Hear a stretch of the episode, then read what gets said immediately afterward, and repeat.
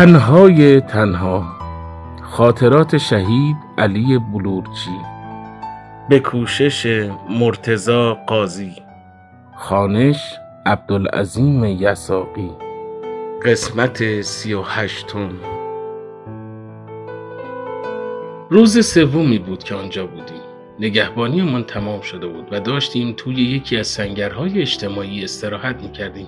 من بودم علی بلورچی احمد فیازبخش محمد فیازی سعید مزلقانی و یکی دیگر از بچه که اسمش یادم نیست. شش نفر بودیم همه از بچه های مدرسه مفید.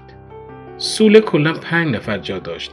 ما شش نفر تنگ هم خودمان را جا داده بودیم.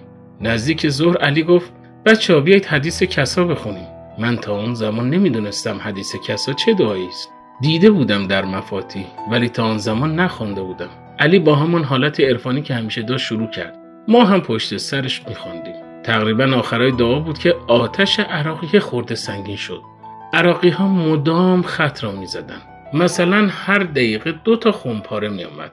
اما یه دفعه هر دقیقه شد ده تا سنگر داشت می لرزید. یکی از این ترکش های خونپاره آمد و خورد به خرج موشک آرپیجی که جلوی در سنگر بود صدای فشفش می آمد. علی همانطور که دعا می‌خواند نگران بود. رنگش پرید و احساس خطر کرد. گفت بچه ها یه کاری بکنیم. می‌خواست برود جلوی در و خرج آرپیجی را خاموش کند. ولی کی می‌توانست برود بیرون؟ هر لحظه ممکن بود موشک های آرپیجی منفجر بشوند. علی جلوی در بود. من هم ته سنگر احمد فیاض بخش هم کنارم. فیاضی که پایش قطع شده بود کنار احمد بود. یک دفعه انگار یک بمب اتم کنار ما منفجر شد. توی دلم گفتم دیگه رفتی یه لحظه نفهمیدم چی شد. منگ شده بودیم. حالت شبیه خلصه پیدا کردیم. همه افتادیم روی هم. توی اون تاریکی مطلق بچه ها یکی یکی صدایشان در می آمد. اول علی بعد احمد بعد هم بقیه بچه ها فهمیدیم که همه زنده. سنگر برای ما درست عین قبل شده بود. در سنگر بسته شده بود. چون منطقه باطلاقی بود. کف سنگر به خاطر موج انفجار آمده بود بالا و ما رو چسبانده بود به سقف سنگر. یک متر و نیم ارتفاع سنگر شده بود نیم متر.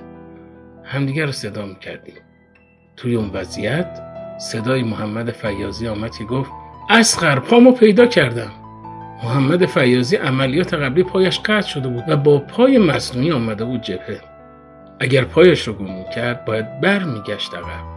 نمی‌توانست توی خط بماند. مدام دست می‌کشید روی پایش و می‌گفت اسخر پای مصنوعی هیچ چیش نشده.